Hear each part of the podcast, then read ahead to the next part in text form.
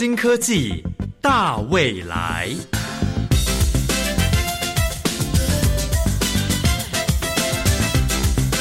科技的进步让你看得见未来，深入浅出的介绍让你听得懂科技。欢迎收听由谢若楠制作、吴宜佳主持的《新科技大未来》。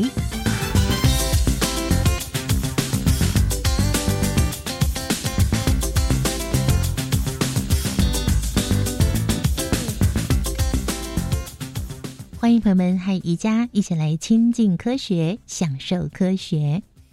大概在一年多以来哦，不论到什么地方，你要进入一个场合，一定要怎么样？要量体温呢？B B 啊，温度正常才可以放行哦。好，这个呢是我们在日常生活中几乎是每天都会碰到，而且会碰到很多次的。那您知道今天我们要介绍给大家的？它是一项感测器的研发。感测器呢，在科学的研究领域中，在工业、农业的生产，还有我们日常生活中，真的是发挥了越来越重要的功能了。那我们人类社会对于感测器的需求也越来越高，这也是感测器技术发展的一股强大的动力。而现代的科技突飞猛进。更为感测器的发展提供了坚强的后盾。今天新科技大未来节目呢，我们要介绍给大家的是由淡江大学陈志新教授率领团队所研发的多功能易经智慧云端感测器。它荣获了二零二零年未来科技奖，是第一次把化学、电子。还有电机领域的科学理论以及研究整合成一套新型的感测技术，也是唯一结合有机发光元件、还有影像辨识和行动通讯传输的感测器，可以精准又快速的测出环境当中有害的物质。我们特别邀请陈志新教授。为大家介绍这项杰出的研发成就。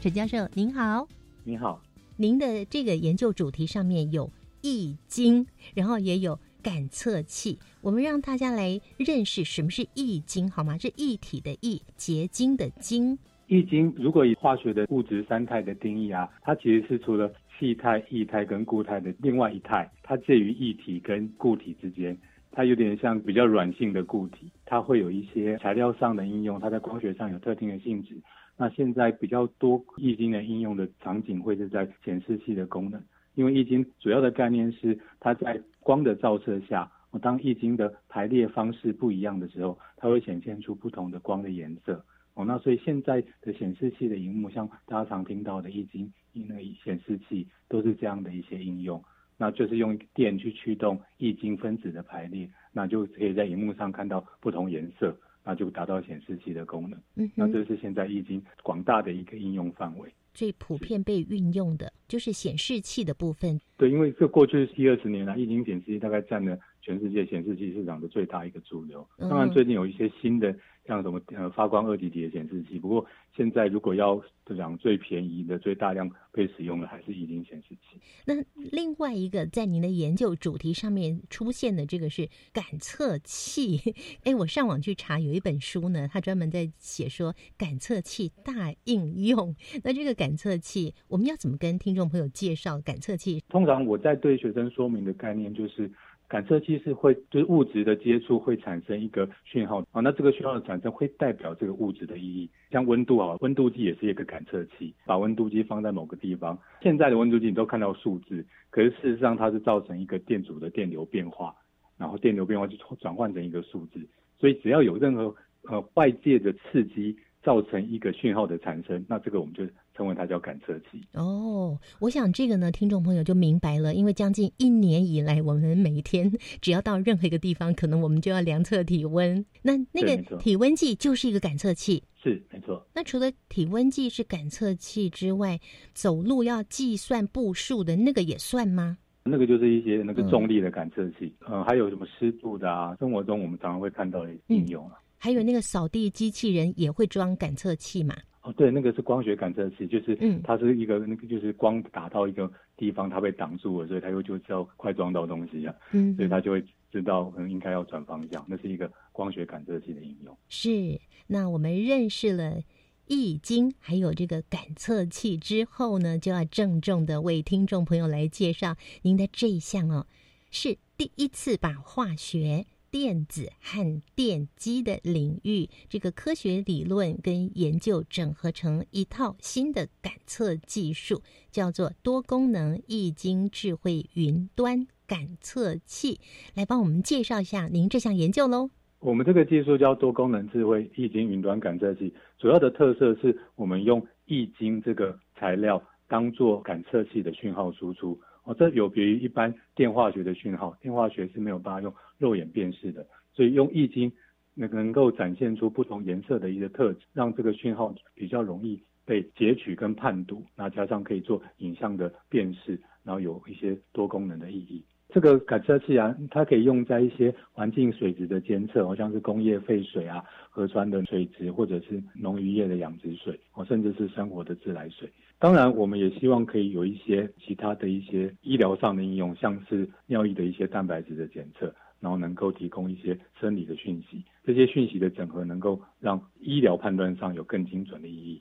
那您一开始怎么会想到要进行这样的研究呢？我讲一些学习的过程好了，因为我在台湾念博士的阶段，我学的是有机化学，那合成一些材料的部分，嗯可是其实跟现这样研究无关，这跟发光二极体，像现在那 Apple 手机用的有机发光二极体那个比较有关。嗯，那但是其实因为为了研究生涯的长远考量啊，博士班毕业之后，我选择到新加坡再继续挑战一些新的领域。在那一个阶段，我在二零零八年到二零一二年，我在新加坡国立大学担任研究员。那个时候刚好有一个我觉得还不错的题目，就是易经。那易经我觉得在生活中其实很常被用到，然后可是，在那个时候的题目是它用来做一个呃感测器，这个题目倒蛮新的，所以我就有兴趣嗯，我就去做了。所以在那个阶段，我就学了这个技术。我在新加坡国立大学的那个阶段，大概花了四年的时间。嗯那接下来回来台湾，因为其实，在新加坡国际大学比较偏理论的学习啊，例如说我怎么让易经产生一些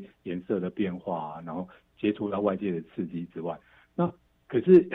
我到回来台湾之后，我其实这其实是我在念书的过程中一直有的问题啊，就是我们发现了很多新的理论啊，很多有趣的现象，可是很少可以拿出来影响一些人类的生活习惯的。嗯嗯哦，所以我就还蛮想要可以做一些这方面的延伸的研究啦。所以我在回来的时候，我就试着去把这一个技术哦，就是我刚刚提到易经受到外界刺激会产生颜色变化，嗯可是最重要的是我们要能够展示给别人看。哦，然后展示了之后，还要让我们知道说这个可以怎么样运用在我们的生活上。对我希望能够找到连结，因为不然其实我很难找到我继续研究下去的动力。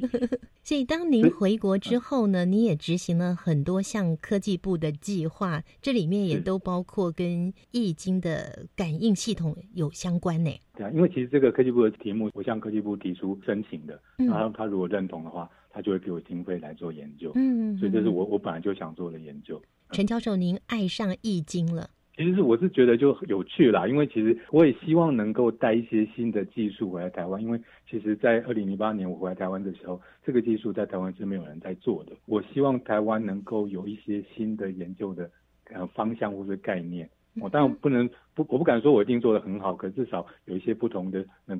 观念的刺激，或许大家会有一些新的想法。所以我就决定做这个题目，因为不然其实我我自己在博士班做的研究题目，其实也是非常火红的研究题目，就是太阳能电池啊、哦有机发光二极体，对对这个这个能源议题，我真的很那个非常热门。对 对，对。可是对，可是对我自己觉得，我想还是觉得希望有一些新的、不同的东西刺激我，所以我就选择由从这个题目开始。快十年喽。对啊，对啊，就是二零一二年到现在。这个主题叫多功能易经智慧云端感测器。那它到底有有多少功能？它叫多功能嘛？它的功能到底有多少哈？它到底有哪些功能？还有，它既然叫智慧啊，它有多智慧呢？我们的那个理论基础我们已经存在了，可是要把它展示出来，所以我试着把它结合一些不同的感测单元在一个晶片上面，然后让这个颜色是可以被判读的。所以那个多功能的概念就是我可能放不同的感测的分子在同一个晶片上，所以我就可以去同时检测不同的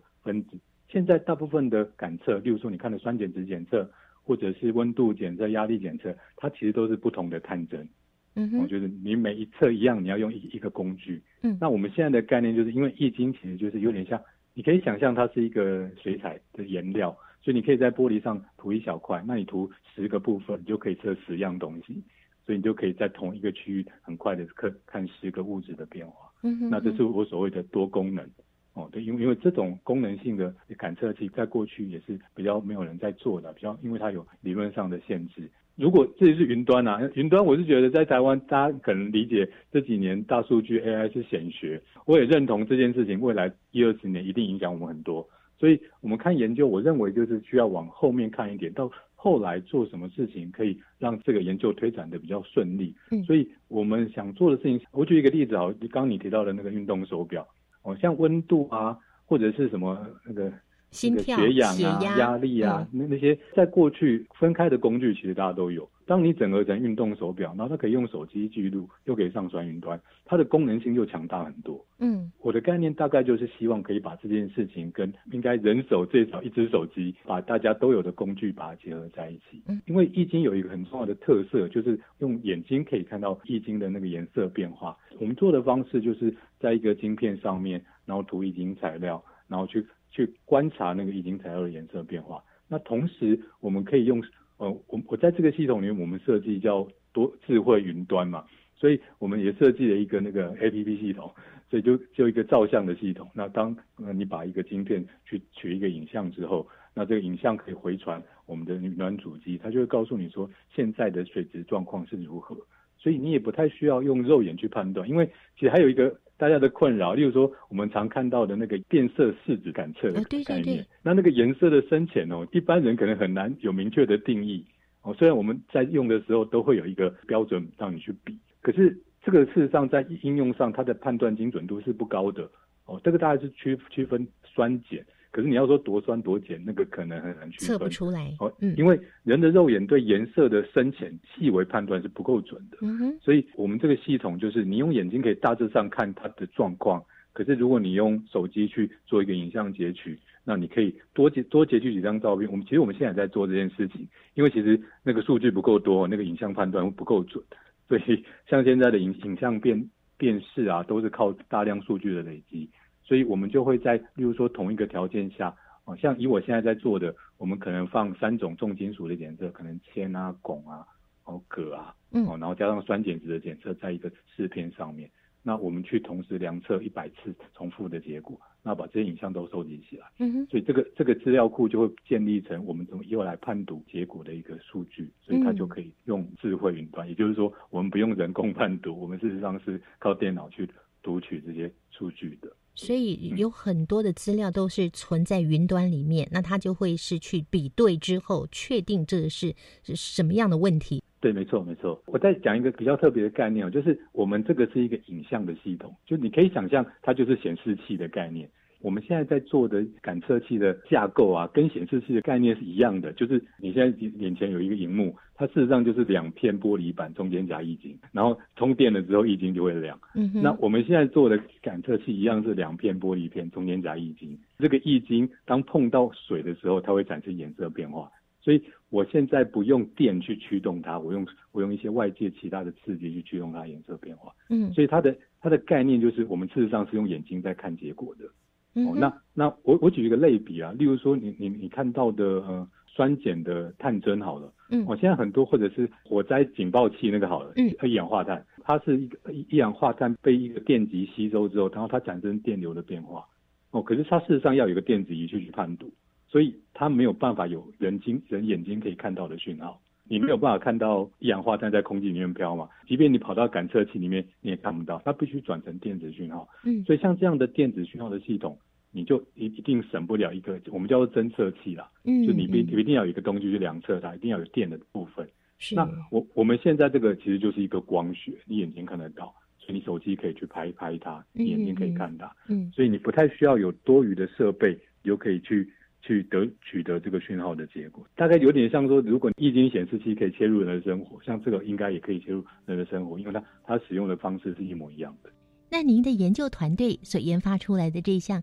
多功能易经智慧云端感测器，它最主要运用在哪些方面呢？我们留到音乐过后介绍给大家喽。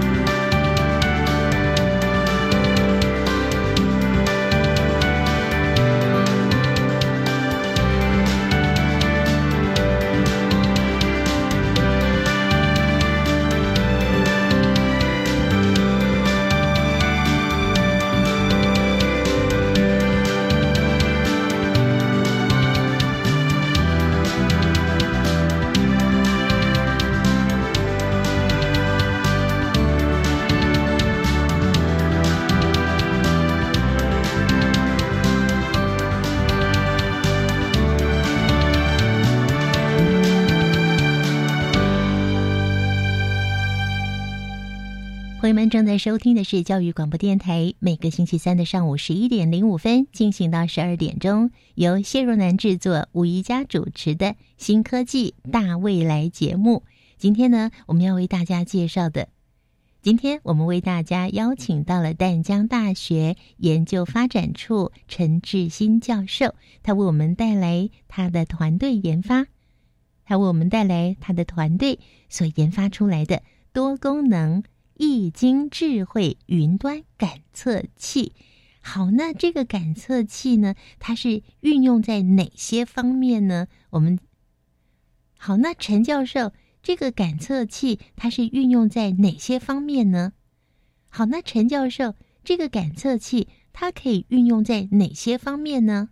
呃，因为我毕竟是化学为主嘛，所以我们就一些做一些化学的感测，所以我们有做重金属离子的检测，然后现在能做的还有酸碱值的检测。它的概念事实上是呃，例如说我刚刚提过，在一个晶片上面我们放不同的探针，那你这个呃现在设计的应用场景哦，其实我跟几些一些那个就是产业的朋友在谈，设计应用场景当然是观测水质的污染哦，例如说我们把它放在与那个例如说工工业排放废水。嗯的那个那个出口，那它只要水那个水一流过，我们就知道它这个废水有没有超过那个那个重金属超标。嗯哼哼，所以所以这个这个是及时的哦，因为现在大部分的那个检测方式都是那个去取样水，然后拿回带回去检验。对对对。所以，所以它必须有一些时间差，然后，所以也因为这样，所以你可以应该可以不时的看到，一定都有工厂排放废水是不合格的，是因为他们认为不会随时都有人在那边收集废水。对，它不定期的去排放废水，然后我们有时候去检测的时候，它根本就是干净的，对不对？这个这个是最困难的地方，因为不会有一个环保署的人整天在河川顾在那边。对对对。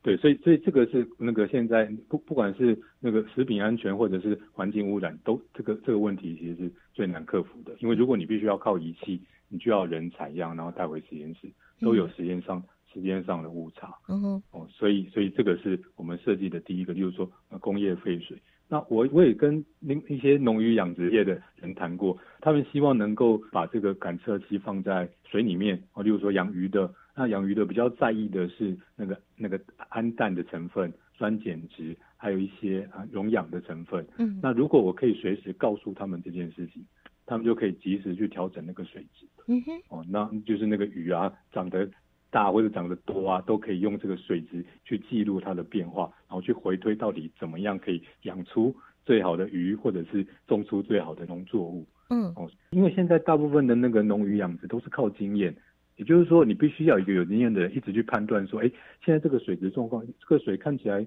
有泡泡哦，所以我们应该要加一点什么进去。哦，太不科学了吧？对，然后或不或者是颜色怪怪的，你就再加点什么进去，嗯。哦，或者有一些味道，你就加一些一些一些化学的试剂去调水。质。目前现在以经验好的人当然没问题，可是缺点就是他必须要一直顾着，嗯。然后加上这这个很吃经验，所以现在其实蛮多人要走这一条的啊，因为事实上在做其他的感测的研究的团队，我也看到很多在做这种农渔养殖的监测，嗯。他们就是把不同的一些探针插在水里面，然后他们要去看，他而且我觉得有趣的就是应该说这个像这种智慧云端的、啊，它的最大的那个价值在它可以长时间去监测，也就是说今天开始第一分钟到最后一分钟，我都知道它水质发生什么事情，不会因为我不在，我就不知道发生什么事情。嗯哼哦，所以你就可以大概去了解说，哎，你什么样的状况可以回推出，哎，你的鱼的那个养殖状况是最好的。嗯那这个当然不只有产量的问题啊，因为现在农农业的人口是减少的嘛，你当然就减少人力，然后增加产值嘛，这个是所谓的智慧农业，这个也可以在这上面做应用。嗯哼因因为其实现在的感测器还有另外一个比较大的限制是，其实真的要架很高规的感测器，其实都不便宜啊。嗯哼像我刚刚说的嗯一些什么，如果我们现在有以现有的技术去架溶氧的感测器或者氨氮的感测器，一组下来我已经评评估过，大概要十万块嗯哇嗯，，一组大概十万块，而且它必须是一个专业人员操作，因为它都是仪器。那那您这样一组要多少钱呢？我们没有去定它的市场定定价，可是一次检测大概就是十块台币以内。哦，一次的检测测十块台币，对，它有点像酸碱试纸那个概念。嗯，哦，或者是那个超商买到验孕棒那个概念，就是把它放进去，嗯哦，然后你就看一下颜色变化。可是我们的强项是，我们可以用多样的易经，让这个讯息是更多的。就像验孕棒好，它只能看一种，对，那我们可能可以看十种，因为在感测的技术上，看一种跟看十种的意义是完全不一样的。哦，就这个这个是比较只要就是回推到，就是说农业，因为它的那个重金属跟酸碱值，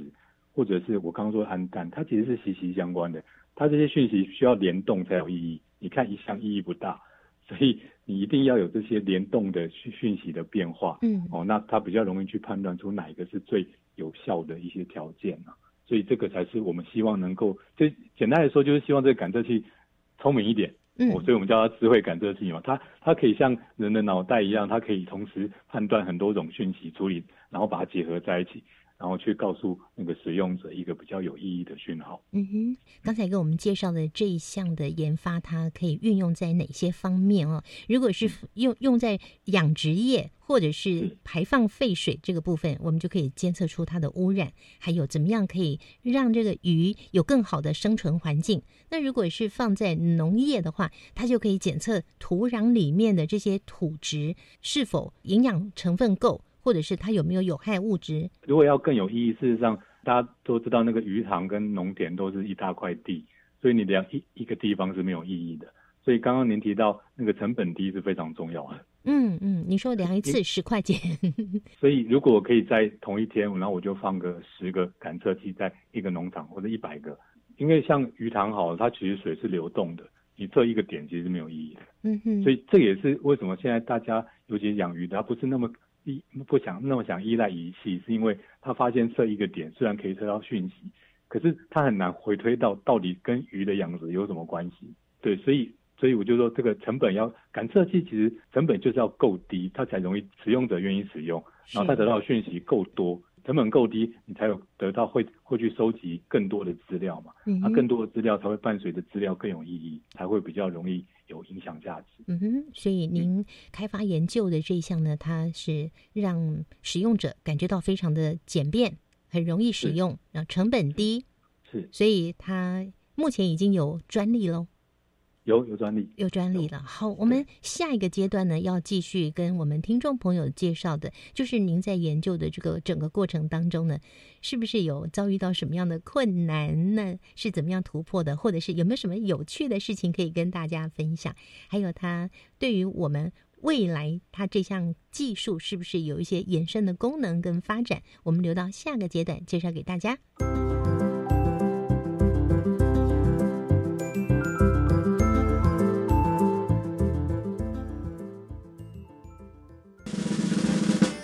一名结盟的业务员，视力逐渐退化的他，要如何突破身心障碍的枷锁，做到业务冠军呢？九月十七号星期五早上八点半，教育行动家主持人慧心邀请黑暗对话社会企业林玉金小姐，在教育电台生动全世界的粉丝团脸书直播，与您共度欢乐的早晨时光。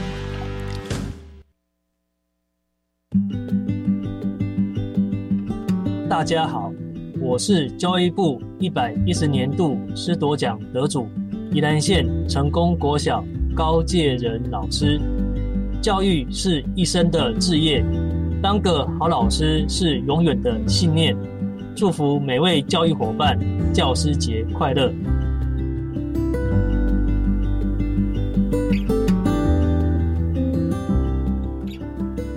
大嫂，听说大哥车祸，人还好吧？劳保补助的申请，我可以替你办。不用麻烦的啦，我上次去医院有认识一家专业的管理顾问公司，可以帮忙申请。哦，大嫂，那是劳农保黄牛，他们都是先假意帮忙申请，然后收取不合理的高额佣金哦。劳保局提醒您，劳保各项给付的请领手续简便，劳工朋友自己办理就可以了。有疑问可以直接打电话问劳保局，或到劳保局办事处查询哦。以上广告由劳动部劳工保险局提供。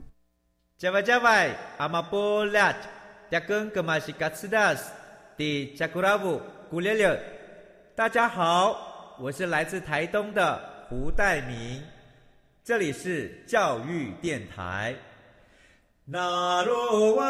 那咿呀那呀哦哎呀，那是你呀鲁玛的呀恩哦，朋友们就爱教育电台。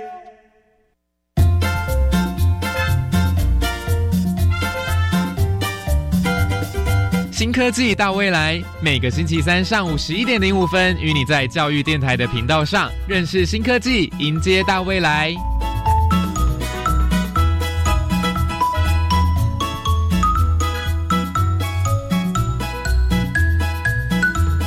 亲爱的朋友，今天在我们新科技大未来节目中呢，为大家介绍的是荣获二零二零年未来科技奖的一项多功能易经智慧云端感测器。我们邀请到的是淡江大学陈志新教授。刚刚有听到陈教授您提到说多样易经探测，这是怎么一回事呢？我们的做法其实它就是在一片我们做的感测晶片上。去用那个四个区域去框出四个正方形，你可以用肉眼看到一个镜片上会有四个正方形。那四个正方形里面，我们分别去放入了我们不同的易经感测材料。例如说，第一个正方形我们要感测的是汞，第二个要感测的是铜，然后钴之类的。这一个晶片上就有四种讯号，那这就是所谓的多功能。至于要放哪几个，事实上是可以根据使用者需求去调整的哦。所以你想特别的也可以，因为在不同的场景，你可能需要有不同的需求，所以我们可以去做组合。就因为上前一段我提提到过，后面的一些呃数据的判断，事实上是整合的意义比较大。就像比如说酸碱加上铅，溶氧加上铜哦，那这个意义比较大。所以测单点现在事实上在应用上都有限制，是因为测单一个数据其实很不容易去。解读出整合的意义，嗯，所以我们就是在一个片子上面。那我现在是做四个，因为想说先简单一点，我当然可以做八个，做十二个，嗯，我那做四个，那有点像红绿灯有四个灯，所以如果你看到第一个灯跟第三个灯亮了，它就是一种意义；第二个灯跟第四个灯亮了，就是另外一种意义。所以一三二四或者一二或者三四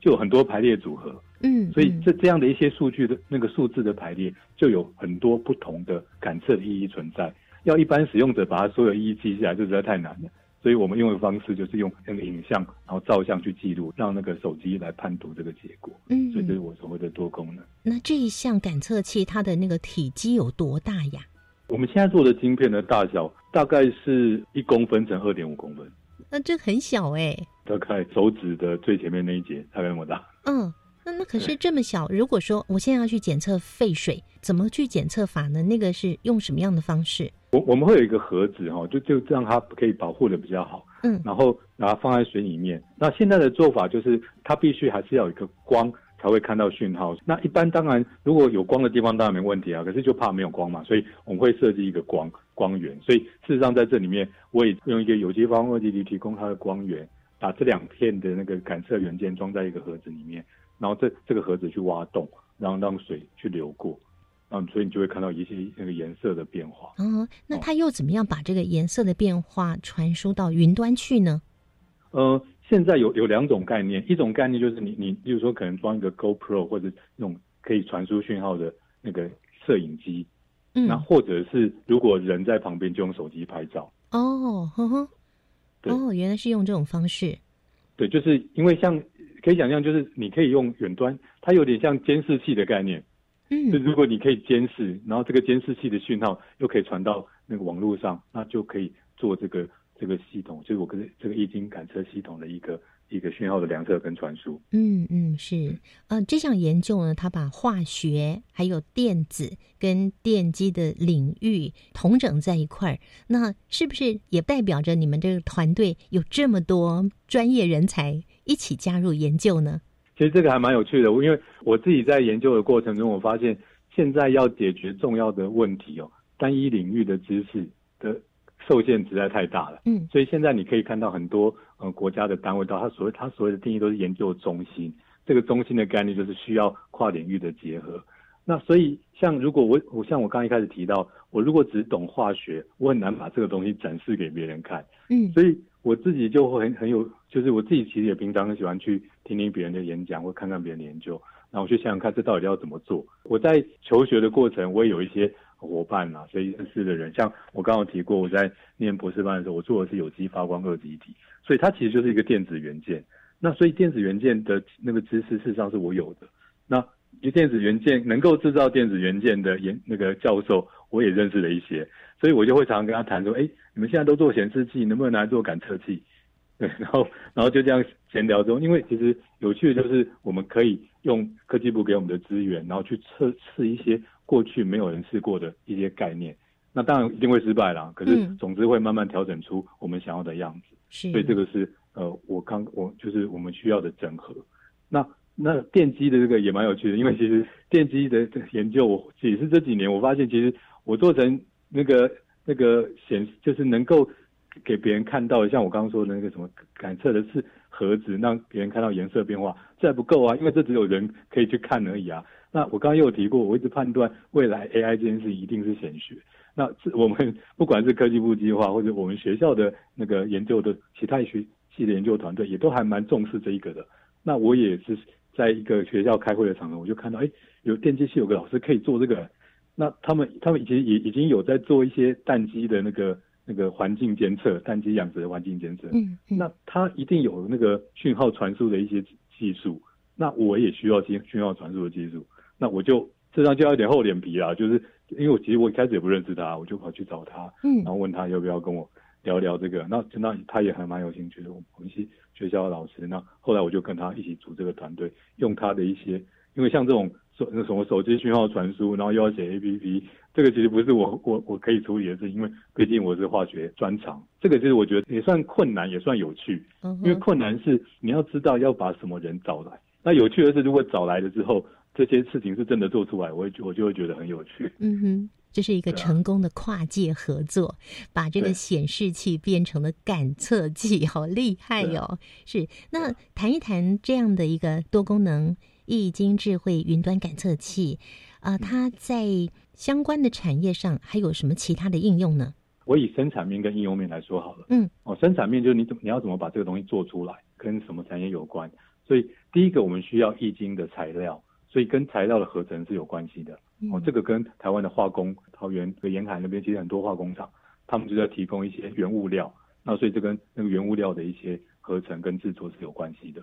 哦，因为不然它如果现在要做液晶显示器，那那么多液晶要哪里来？嗯嗯，所以所以这个是一些原料的生产。那接下来当然就是易经的那个应用嘛。所以我其实一开始做这个，我也很看重一点是台湾的易经生产量，呃，面板的生产量是全世界最多的。我想应该台湾可以在这上面专专业很好，那只是都没有在做检测那个感测器，所以我我也可以应用台湾这个资源，比如说把现易经面板的知识转换成感测器的知识，所以生产面上，我觉得在易经现在在做易经面板的厂商，应该都可以，可能是我可以接触的对象了。嗯那那接下来，因为这是我我最后把它做成一些那个电子的元件嘛，所以它必须牵扯着电电路板的设计，还有一些用用那个五 G 的讯号传输，所以这个是通讯的一个概念。像我刚刚提到的，我看我们合作的那个教授，他事实上主要的合作单位是是通讯公司，是台湾大哥大，所以所以这个我就觉得也是也是一个蛮有应用价值的一个方向。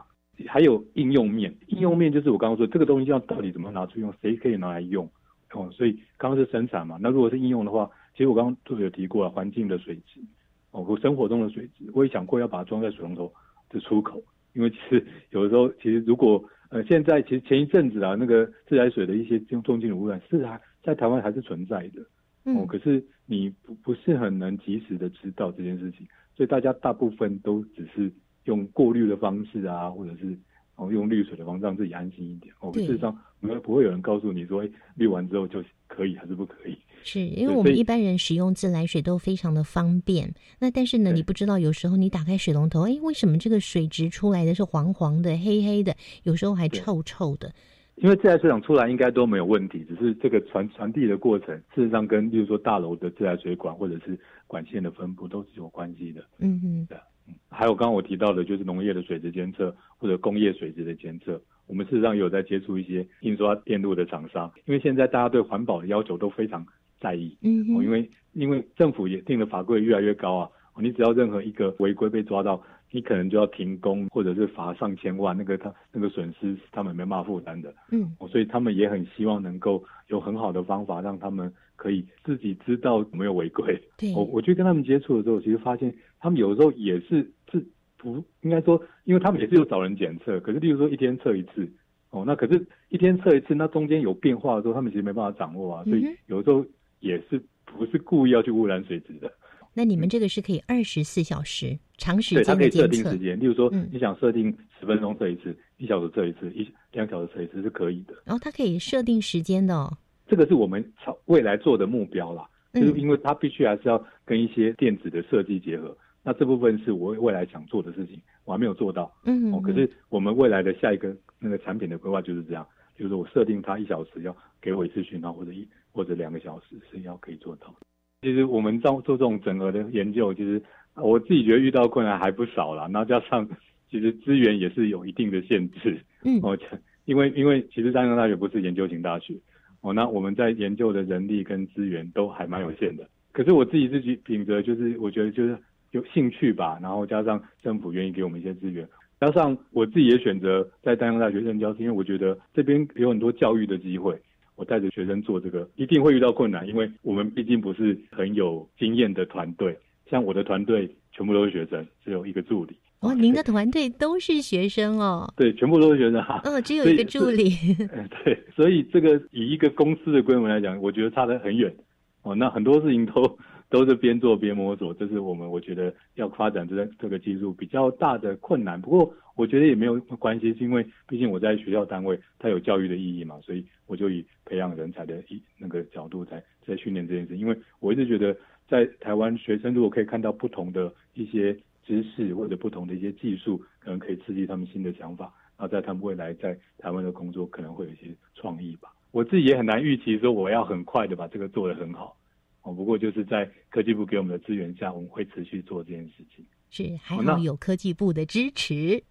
对，事实上未来的延伸啊，我会选择用钢重金属酸碱值切入，因为这个是化学比较常接触的东西，嗯，所以这个对我来说一开始比较容易执行的，学生要执行上也比较不会有限制。我自己的看法啊，因为这个叫感测嘛，那事实上感测的应用可以很多哦，尤其像现在最热门的应该就是疾病的快筛，对。的疾病的快，因为这个对我来说，那个感测的概念是一样的，只是以疾病来说，它就是要看那个病毒啊，或者跟晶片之间的结合力。那我刚测的金属是看重金属离子跟我晶片之间的一些化学反应，所以事实上那个概念是类似的。我会希望可以用到疾病的快筛，可以吗？我我曾经试着做过，我没有做过，因为毕竟化学实验室其实没办法做病毒的实验了。嗯，那我们曾经试着去量测。尿液里面的一些特定蛋白质，哦，例如说你有肾脏病的时候，那个尿液里面的特定蛋白质浓度会比较高，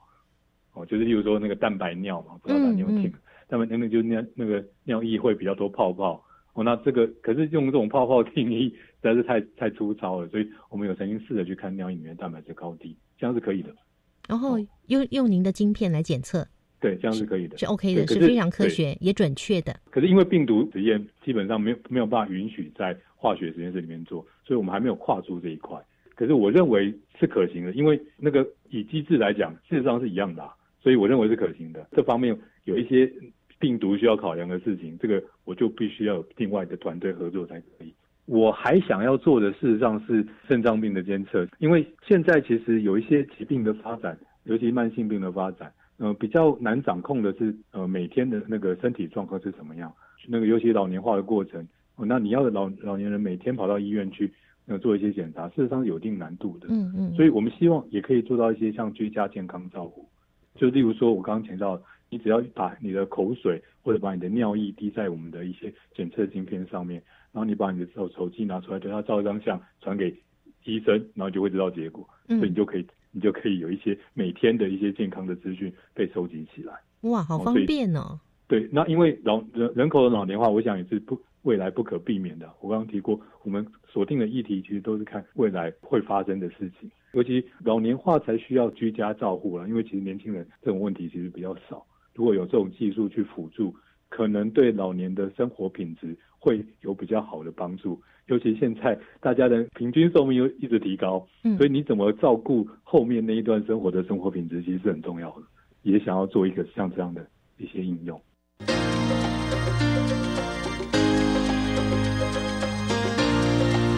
科技好生活。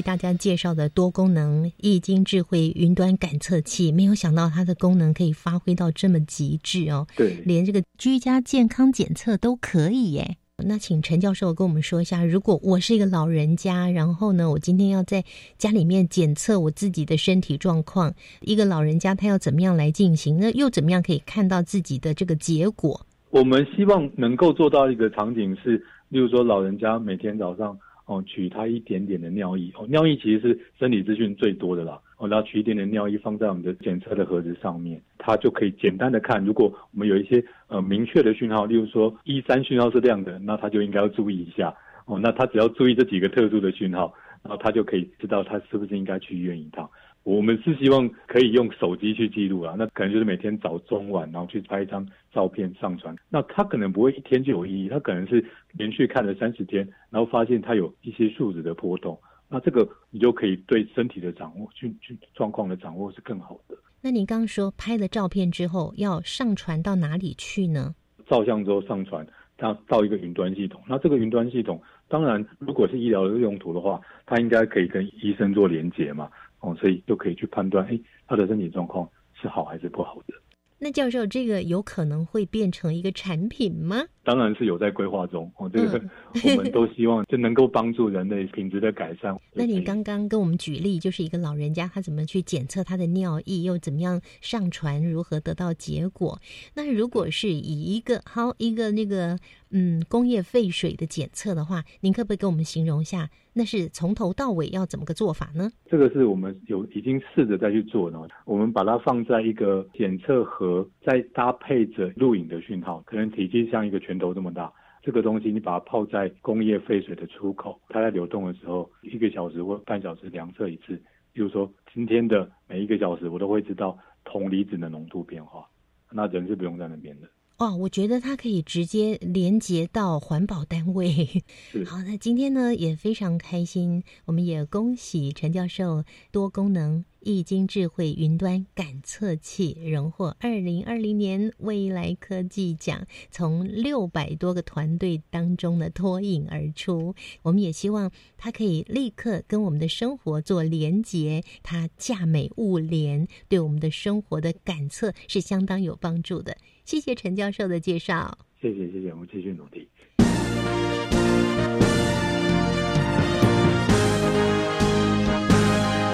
观点大突破。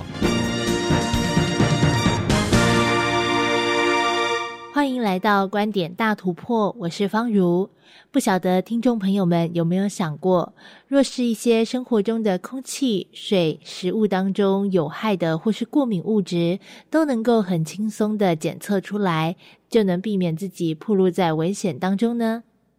由淡江大学所研发，将化学、电子、电机领域的科学理论和研究整合而成的多功能易经智慧云端感测器，正在将这个理想逐步实现当中。今天在单元当中邀请到了淡江大学电机系，同时也是机器人中心的李阳汉主任分享，究竟如何透过易经感测进行检测？那易经的东西，它会因为所谓的物化性，哦，就是说你在这个易经的表面涂上一些涂料，那这个涂料会跟易经之间做一些互动，那这个互动就会让这个易经做了一些偏折，哦，你就想象就是有一个薄薄的透镜或薄薄的镜子，哦，这就是最小最小的易经。那这个薄薄的透镜或薄薄的镜子呢，它会因为外部的材料的特性来让易经的角度哦会偏折哦，比如说会转或者是会翻哦，那这个转或翻的过程呢，就会让易经的这个透光的特性或是易经的这个偏折的特性做改变。我们事实上用在各位的吃喝哦的环境里面的所有看到的东西，还有居住大概都可以哦。举个例子就是说，我们有用在智慧农业，主要在蛋鸡场的鸡的饮用水呃的重金属哦，这是吃的部分。这个技术也可以用在所谓的酸碱值哦。那我们的环境当中有一些环境这个酸碱值已经超标了哦，那我们就可以用这个技术去测这个酸碱值。多功能易经智慧云端感测器运用微阵列晶片感测技术，将有机发光二极体元件以及易经化学感测系统，还有行动通讯数据记录系统。整合成多功能易经智慧云端感测器，将检测目标的易经光学讯号上传云端进行交叉分析，达到单一样品快速多重检测的目的。这项装置轻巧、低成本、操作门槛低，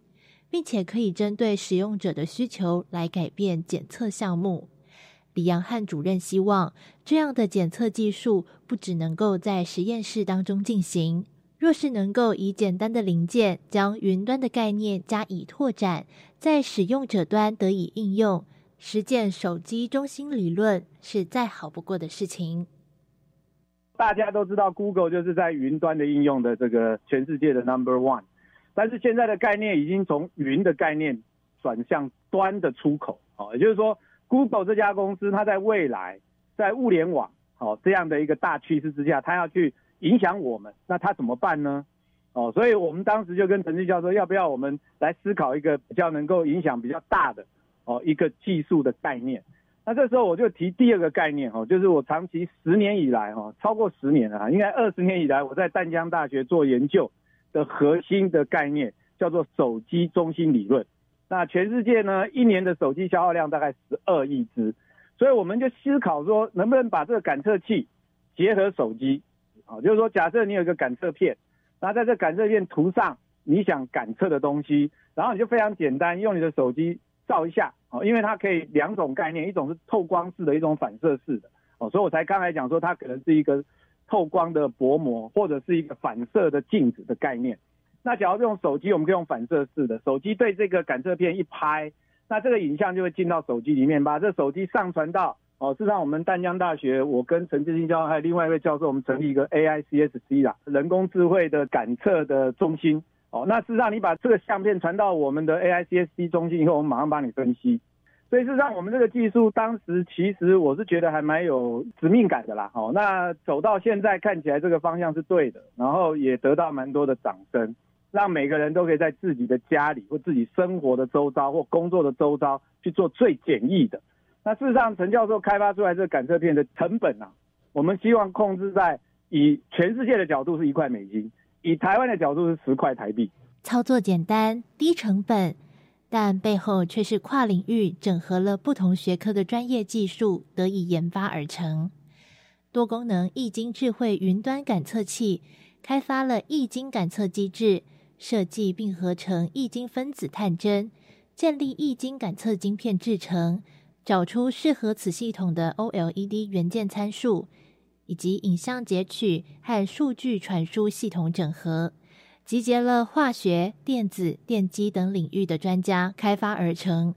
目标正是希望这样的多功能感测器能够有机会广泛搭载于手机当中，使这项发明能够高度推行以及普及。就是说，全世界的手机一年的消耗量是十二亿只。那事实上，从这个角度，你你会看到第二个机会就是叫做一 percent，就是百分之一理论。全世界的手机里面有一 percent 用到你的技术，那代表的意思。就是一千两百万，所以事实上，你只要从手机中心理论，你就看到充满了无限的机会。观念上的突破是什么？就是说，我们以往的感测器很难进手机，哦，就是说，你你怎么把你感测的东西进手机？那事实上，进手机目前全世界的共识最简单，就是手机的相机，也就是说，用我们的技术非常简单。一块美金跟十块台币的这种感测器，我想 Google 都很愿意送给大家。那当 Google 把这个感测片送给大家，所有的人都变成 Google 的大数据的采集员。哦，所以我们为什么讲 Google？就是 Google 目前在全世界它缺少的商业模式，就是硬件的大量化的应用。哦，就 Google 做了很多硬件的东西，基本上都没有成功了。哦，包括我现在的手机是 Pixel 三 A，Pixel 的手机在台湾。市场，市占率非常的低。Google 的硬件其实并没有做得很成功，所以为什么我们在思考这件事情，就是找到这个我们的立足点哦。所以这个观念上，我认为是非常容易让所有的人了解我们做的事情，